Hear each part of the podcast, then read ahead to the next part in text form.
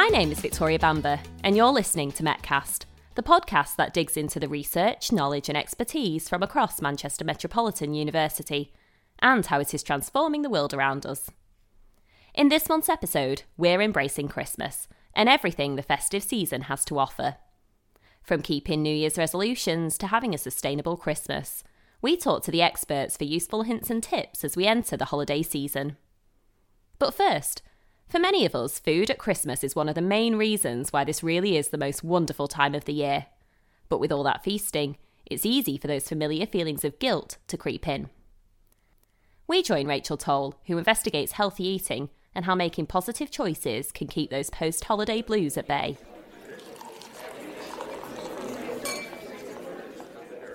Christmas is a time for celebration, and for many of us, a big part of that is food and drink. Whether that's mulled wine and hot dogs at the Christmas markets, mince pies with colleagues in the office, or roast turkey with all the trimmings on the big day, not forgetting seeing in the new year with a glass of bubbly. But with a little thought, you can fully embrace the festive period while keeping one eye on making healthier choices and avoiding excessively overindulging. Senior lecturer in nutrition, Dr. Orla Flannery, unwraps some expert advice and guides you through the festive world of mindful eating. So, how do you avoid overindulging at Christmas and still enjoy it? Orla explains. The key thing is planning, not over planning, but let's take Christmas Day for example. Probably the eating pattern is going to be slightly different. We might have breakfast slightly later, or um, the main meal might be slightly later, mid afternoon. So I think if you can plan what time that would be, and a key thing would probably not to graze in between those. Mm-hmm. And if we think about the tips we can do to try and minimize the grazing, I think if it is out of sight, out of mind, that will help. So, whilst you might go to the supermarket and it'll be buy one, get one half price in terms of the box of chocolates, just buy the one and put them in the cupboard if you can, or give them away to someone else so that they're not there and the temptation isn't there. I think that would help. As well as planning what food to buy, you can also prepare your body for festive feasting. Fruit and veg is really good. Um, things like um, kefir or you know any of those kind of products will, will help as well so trying to enhance the, the gut bacteria sleep will also help in, in terms of that there is some evidence which might help over the kind of christmas period if we look at um, time restricted eating. So if we restrict the hours of eating to say a 10 hour window which can work for a lot of people over the christmas period where routines kind of change and if you can restrict the hours of eating to maybe a 10 hour window there is some really good um, evidence around the health benefits of doing that healthy eating's not always the top of everyone's agenda at this time of year but there are ways to still incorporate nutritious food into your diet i think if we go on the minimum of, of five fruit and veg a day and try and think with each meal how can I add some fruit or vegetables to this meal. I mean, the Christmas Day dinner typically is a lot of vegetables, so I think if you center it around the fruit and veg, because actually, if you can fill up on fruit and veg and increase your fiber intake, that's good for your gut microbiome. Um, it'll make you feel fuller, um, less bloating, hopefully, and it will just keep you. Um, on target, I think, and, and we can fill up quite easily on, on the veg and we can make veg really interesting. I think sometimes when we look at the types of food that are typically sold at, at Christmas time and that little, I know, the mini sausage rolls or whatever it might be, it can be very beige.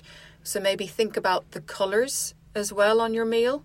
So rather than it all being beigey coloured, try and get as much colour as possible um, into your meals might also help. Turkey's great, but not everyone will have turkey. So again, it, it depends what you pick. The alternative might be um, in terms of that kind of protein source. So again, if we look at the protein, and if you're vegan or, or vegetarian, think about what that protein alternative might be and, and how healthy that might be in terms of if we look at the there's a lot now talking about ultra processed food. So sometimes vegan food can be quite ultra processed so again you might want to consider what that alternative might be. But i think just try and you know, maybe not Brussels sprouts, not everyone loves Brussels sprouts, but try and think of a mix of vegetables you can kind of supplement with that.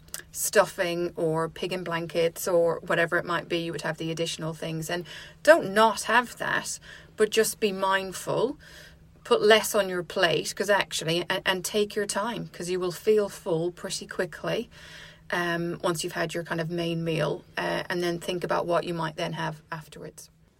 Food isn't the only way we celebrate over the festive period.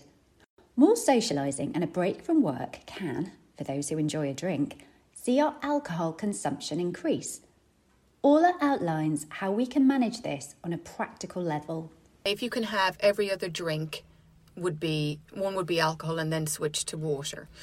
Um, and sometimes I find um, when working with clients, they find it helpful to maybe put the the the water, whatever it might be, the sparkling water in a wine glass to kind of feel like you're drinking. Um, and it's been mindful of that kind of peer pressure. Even you know, as as adults, we can feel the peer pressure to have one more drink. And you know, when we look at change in behavior if you set an intention to before you go to the party or before you go to the office party or friend's house of right i'm just going to have three drinks then actually the evidence would show we're more likely to stick to that. So if you can make those choices and kind of plan ahead then that will help. There's a strong psychological link to food and our eating behaviours and these come to the fore during the holidays. Orla explains it's how we we celebrate. We celebrate with food. It's you know it's what we do as children, and that carries through into and so we we associate you know celebration with food and and enjoying ourselves and and we're not saying don't do that, but try and sort of just plan ahead and and be mindful of what you're eating. I think sometimes at Christmas as well, we can we're so distracted. There's a lot going on. We might watch a lot more TV we then might eat a bit more. So I think it's been really mindful when we're eating, what we're eating, and, and enjoy it.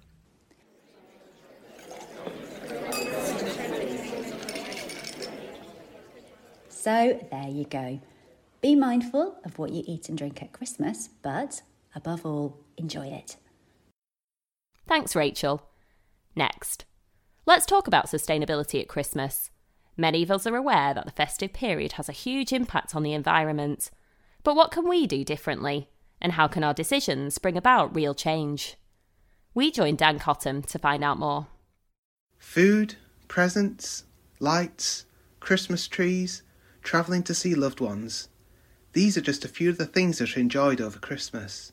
But while they bring joy to so many people, they present a conundrum in society's drive to become more sustainable and to limit the impact of our behaviours and consumption on the climate.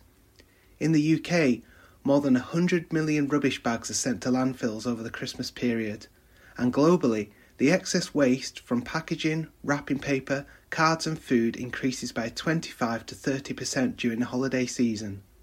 So, what can we do to have a more sustainable Christmas?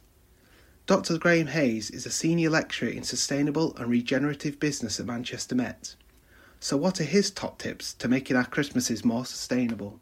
Christmas means uh, a lot to a lot of people. Uh, some people, it, it doesn't mean anything. But if you're a Christmassy person, it's it's a real. It's almost like an exam, and a really good example or exemplar of the complexities of sustainability because you want to make sustainable choices, but at the same time, if you're into Christmas, you like to open presents and gift people nice things and stuff like that. So it's a really difficult problem in a way. I think the, the core thing is that it's really just similar to any sort of sustainable decision making experience that you might go through. So it's all about thinking about things like buying locally, buying things made out of renewable materials where possible, low energy products, things that can be recycled, um, and things like that, essentially. Uh, so that has like the core principles that sort of underpin what you might be looking to buy or not buy. But I would say above that and relevant to Christmas, you also have things like, you know, there's a lot of pressure just to buy people stuff sometimes. So I've been dragged into many like secret Santas over the years where you're forced to buy a present for someone who you share an office with and you don't know that person or what they really are into and you've only got a budget of five pound so you often buy something that is probably going to end up in the bin quite quickly because you don't know what to get them. So I'd say trying to avoid that sort of urge to just buy and rush into novelty purchases is, is a nice sort of quick one that people can do. So my favorite example of that is a DVD rewinder that you could buy a few years ago, which doesn't need to exist because you can't rewind DVDs. Or a few years ago, you could buy Nothing, which was basically a just packaging in a clear box with nothing inside. So you could say to people that you've bought them nothing for Christmas, which is, you know, it's a nice funny gift for a few seconds and then immediately goes into the bin. So I'd say try to avoid buying things like that and try to focus on things like maybe experiences or charity shopping. So just trying to think about sort of dematerializing essentially is is a good way to go about it as a broad concept. The idea of dematerialising Christmas is one of the simplest and most effective ways of reducing our impact on the environment at this time of year. But what about the things that are less easy to cut out? Will people really scrap their travel plans to see friends and family in a drive to be more sustainable? For Dr. Hayes, making these decisions is all about finding the right balance. It's a time of year when you want to be near people who you love, to your family, for example, and we live in an increasingly increasingly global society, so those people may not be in the same city as you or even the same continent as you.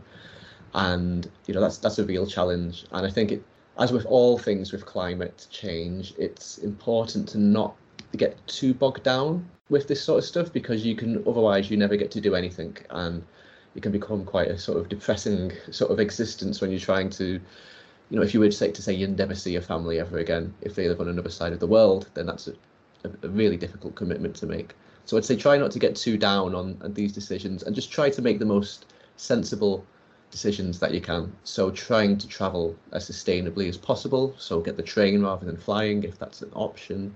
With things like batteries and, and stuff like that and plastic, I would say if you've got like a little baby, then you can buy them like wooden toys, for example. But I know that it, once you're up to maybe five or, or something around that, there's going to be maybe certain toys that they want, which are only going to be available in certain materials. So that's a lot harder to, to manage.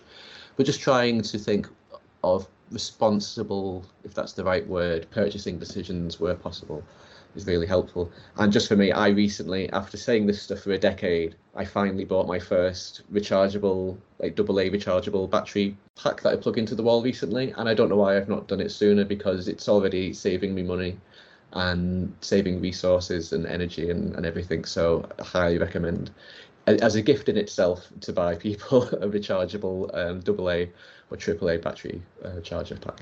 When it comes to our own personal choices, it's clear to see that there are a range of ways we can all play a part in creating a more sustainable Christmas. For many businesses, however, this is a key time of year to sell their products and make a profit. This makes any drive for sustainability extremely difficult.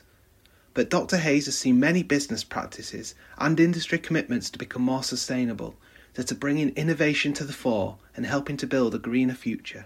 We have definitely seen a huge change in the way businesses view sustainability. It's it's not for every business yet, but it's 100% moved um, from being a sort of ancillary concern to something that is a central business imperative to most businesses these days. Whether you're a big multinational corporation or a small widget manufacturer in Manchester or somewhere else in the UK or anywhere in the world, businesses are increasingly aware that their business is a at risk to things like the physical impacts of climate change, so uh, rising temperatures or extreme weather events and so on. But also, we have what we call um, transitional risks, which are basically the risks to business as we look to solve this problem. So, policy changes, materials being made illegal, or certain business practices being regulated more strictly by policy. We're starting to see a whole host of different factors, which means that whether you want to change the planet to make the world a better place or you you are just purely motivated by making money as an organization you have to now integrate this sort of thinking into your business. And we're seeing that more and more. And that's really triggering a lot of innovation a lot of really unique ways of, of working differently. So innovation in like a technological sense in terms of business model practices efficiencies um, in how businesses go about what they do we're really seeing like a brand new era of business starting to emerge and it's really exciting there's a long way to go and we are still way behind where we need to be in terms of our decarbonisation targets but uh, we're, we're seeing a lot of progress and i'm generally on a day to day filled with optimism about about how we're getting along. Whether it's cutting down on the gifts you buy or remembering to freeze those Christmas dinner leftovers, we can all play a part in creating a more sustainable Christmas. And as our behaviours change and businesses continue to innovate, environmentally friendly Christmases across the world may not be too far away. Thanks, Dan. And finally, we look to January and the inevitability of New Year's resolutions. Easy to keep and even easier to break, we discuss personal transformation and how sticking to those goals isn't quite as tricky as you might first think. We join Lisa McCarthy to find out more. Now, it may seem a little early to be talking about New Year's resolutions before the 1st of January, but December might just be the perfect time to start planning ahead, reflecting, resetting, and setting some inspiring goals. It's a familiar theme. We set out with the best of intentions at the start of the new year, only to flounder and give up come mid January. We hear from Senior Lecturer in Psychology Dr. Joe Keelan about the psychology behind making New Year's resolutions. We explore the psychology behind goal setting, share his expert tips on making resolutions that stick, and discuss why, although traditionally associated with the turning of the year, it may not be the ideal time for everyone when it comes to personal transformation. We'll be diving into the do's and don'ts of crafting meaningful resolutions and hearing from Joe's own personal experience, as well as his academic insight, to help you get ready to kick off the new year with intention and purpose. So, where to begin? whenever we're trying to change a health behavior, particularly one that we've been doing for a prolonged period of time, it's not something that we're going to just have to change instantaneously. So really when we're planning ahead, we're thinking about what are the kind of the surroundings that we need to have around us, what support do we need to have, what resources do we need to start thinking about making a, a long-term change to things that we might be doing more habitually or maybe psychologically reinforcing our identity, such as smoking, alcohol, um, excessive drinking, um, or drugs. So we we need to be thinking about what might be the challenges that we need to overcome and having our kind of approaches to overcoming those challenges already figured out. Joe explained some of the approaches we can use. So one of those approaches might be to thinking about how we can change the environment around ourselves to maybe prevent temptation to engage in old habits. So we might be thinking about where do we ordinarily engage in those behaviors? Is there a particular time of the day, um, particular day of the week in which those behaviors occur? So what can we do instead to replace those behaviors that we're trying to change? And it's really important to, to remember that um, behaviors are a system. They're a complex system and they don't occur in isolation. So we need to be thinking about a whole system of behaviors to identify um, what needs to change and how. So waking up on New Year's Day, possibly after a late night of celebrating, and decide we're going to break old habits may not always be the best course of action. Yes, definitely. I think the long term reward from changing our maybe negative health behaviors is the long term health gains. So, whether we change our behaviors on the 2nd of January as opposed to the 1st, we still get those long term health benefits. So, I'm thinking about here in terms of seeing it as a long road to changing behaviors. Um, it's not something that's going to happen overnight. And there'll be challenges when we do change our behaviors as well. Maybe it'll be relapsing back into old habits. So, it's thinking about there how do we maintain this positive growth in terms of uh, maybe removing elements of our everyday life that create negative health outcomes. Um, so it's a long-term gain and it's not going to happen overnight. So be ready for all the curves in the road on the way to achieving your objectives. Is it good to start your New Year's resolutions alongside others who are making changes and you have the support of family, friends, and colleagues who might be pursuing similar goals and can hold your hand, for example, going to the gym together? Or is it better to do it when you're personally ready? I think it's definitely when we're personally ready. Although we have the social support when everyone's trying to get into their new year routines, the new year, new me, all of that kind of fad. Um, January is a very difficult time of the year in terms of coming after the Christmas period. We're all going back to work, maybe have less financial income or disposable financial income than other times of the year. So um, here it might be not a good time to get a gym subscription or to um, to think about having that outlay. Um, so whilst there might be social support, I think our body and our mind tells us when we're ready to change. And I think there's almost that pre-contemplation element of knowing that you want to change somewhere in the future, but not necessarily right now. So there'll be cues around you, um, which will kind of dictate to you when it's ready to start that behavior change journey. From a psychologist's viewpoint, why do we make New Year's resolutions? Is it out of sheer guilt from an unhealthy lifestyle, perhaps, especially over the Christmas period? I do think that that that kind of December period in general is quite a period of indulgence where we might be going out and socializing with friends and family um, and maybe eating more unhealthy foods than we would be doing at other times of the year. And um, so I think there is an element of that sense of um, gluttony and guilt that might um, promote the wanting to change a health behavior. But I also think there is an element of seeing the new year as an opportunity for a fresh start. Um, and we think about maybe the negative periods that we might have had in the year that we've just been gone, going through and how that might have negatively affected us and seeing um, the change of a calendar year as an opportunity to start thinking about um, making change to make you a better person, a better, healthier person though I'll kind of reiterate back to the point that this could happen on the 2nd of January, it could happen on the 1st of February. Um, and that pre contemplation phase of wanting to change behaviours, where, where, wherever it happens in the year, really, it will happen when you're ready to change. With the best of intentions, goals set at the start of the year can fail come mid January. Joe explains why this happens and what we can do to increase our chances of success in sticking to our goals whenever we set out to make a change. It might be falling back into normal routines as well. So falling back into those um, bad health behaviors, those negative habits that we might engage with. But I find that we're also very easy to write off the resolutions if we do make them um, as soon as we maybe have failed to achieve what we set out to achieve.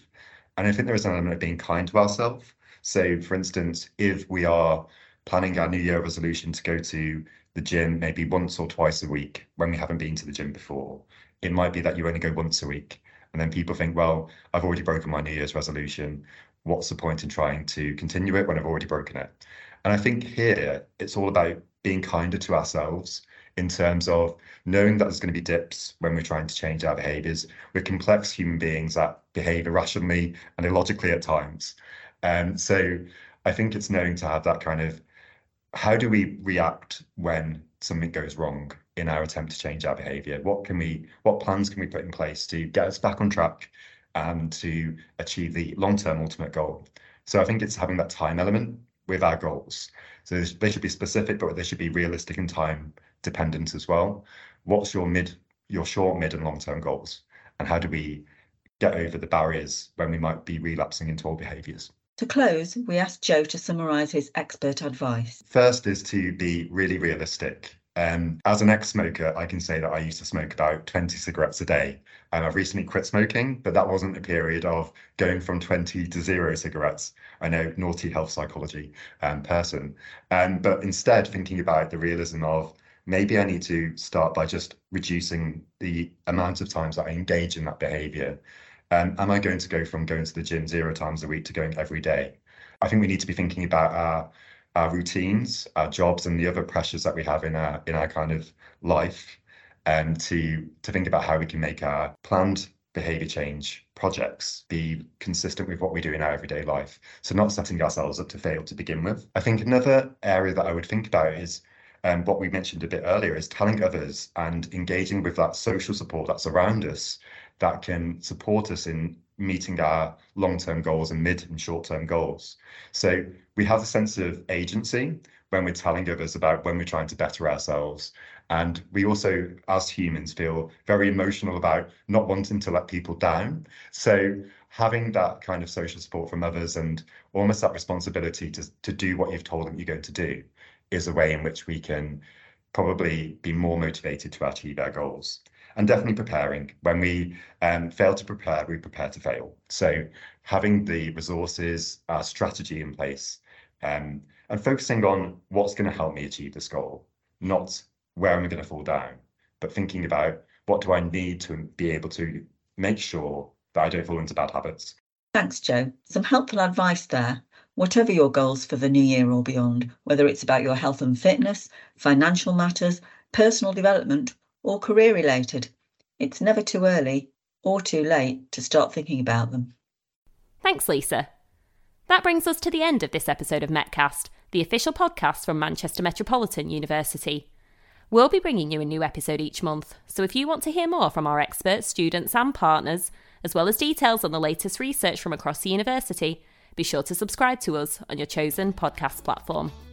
Until next time, Thank you from me, Victoria Bamber, and the rest of the team for listening.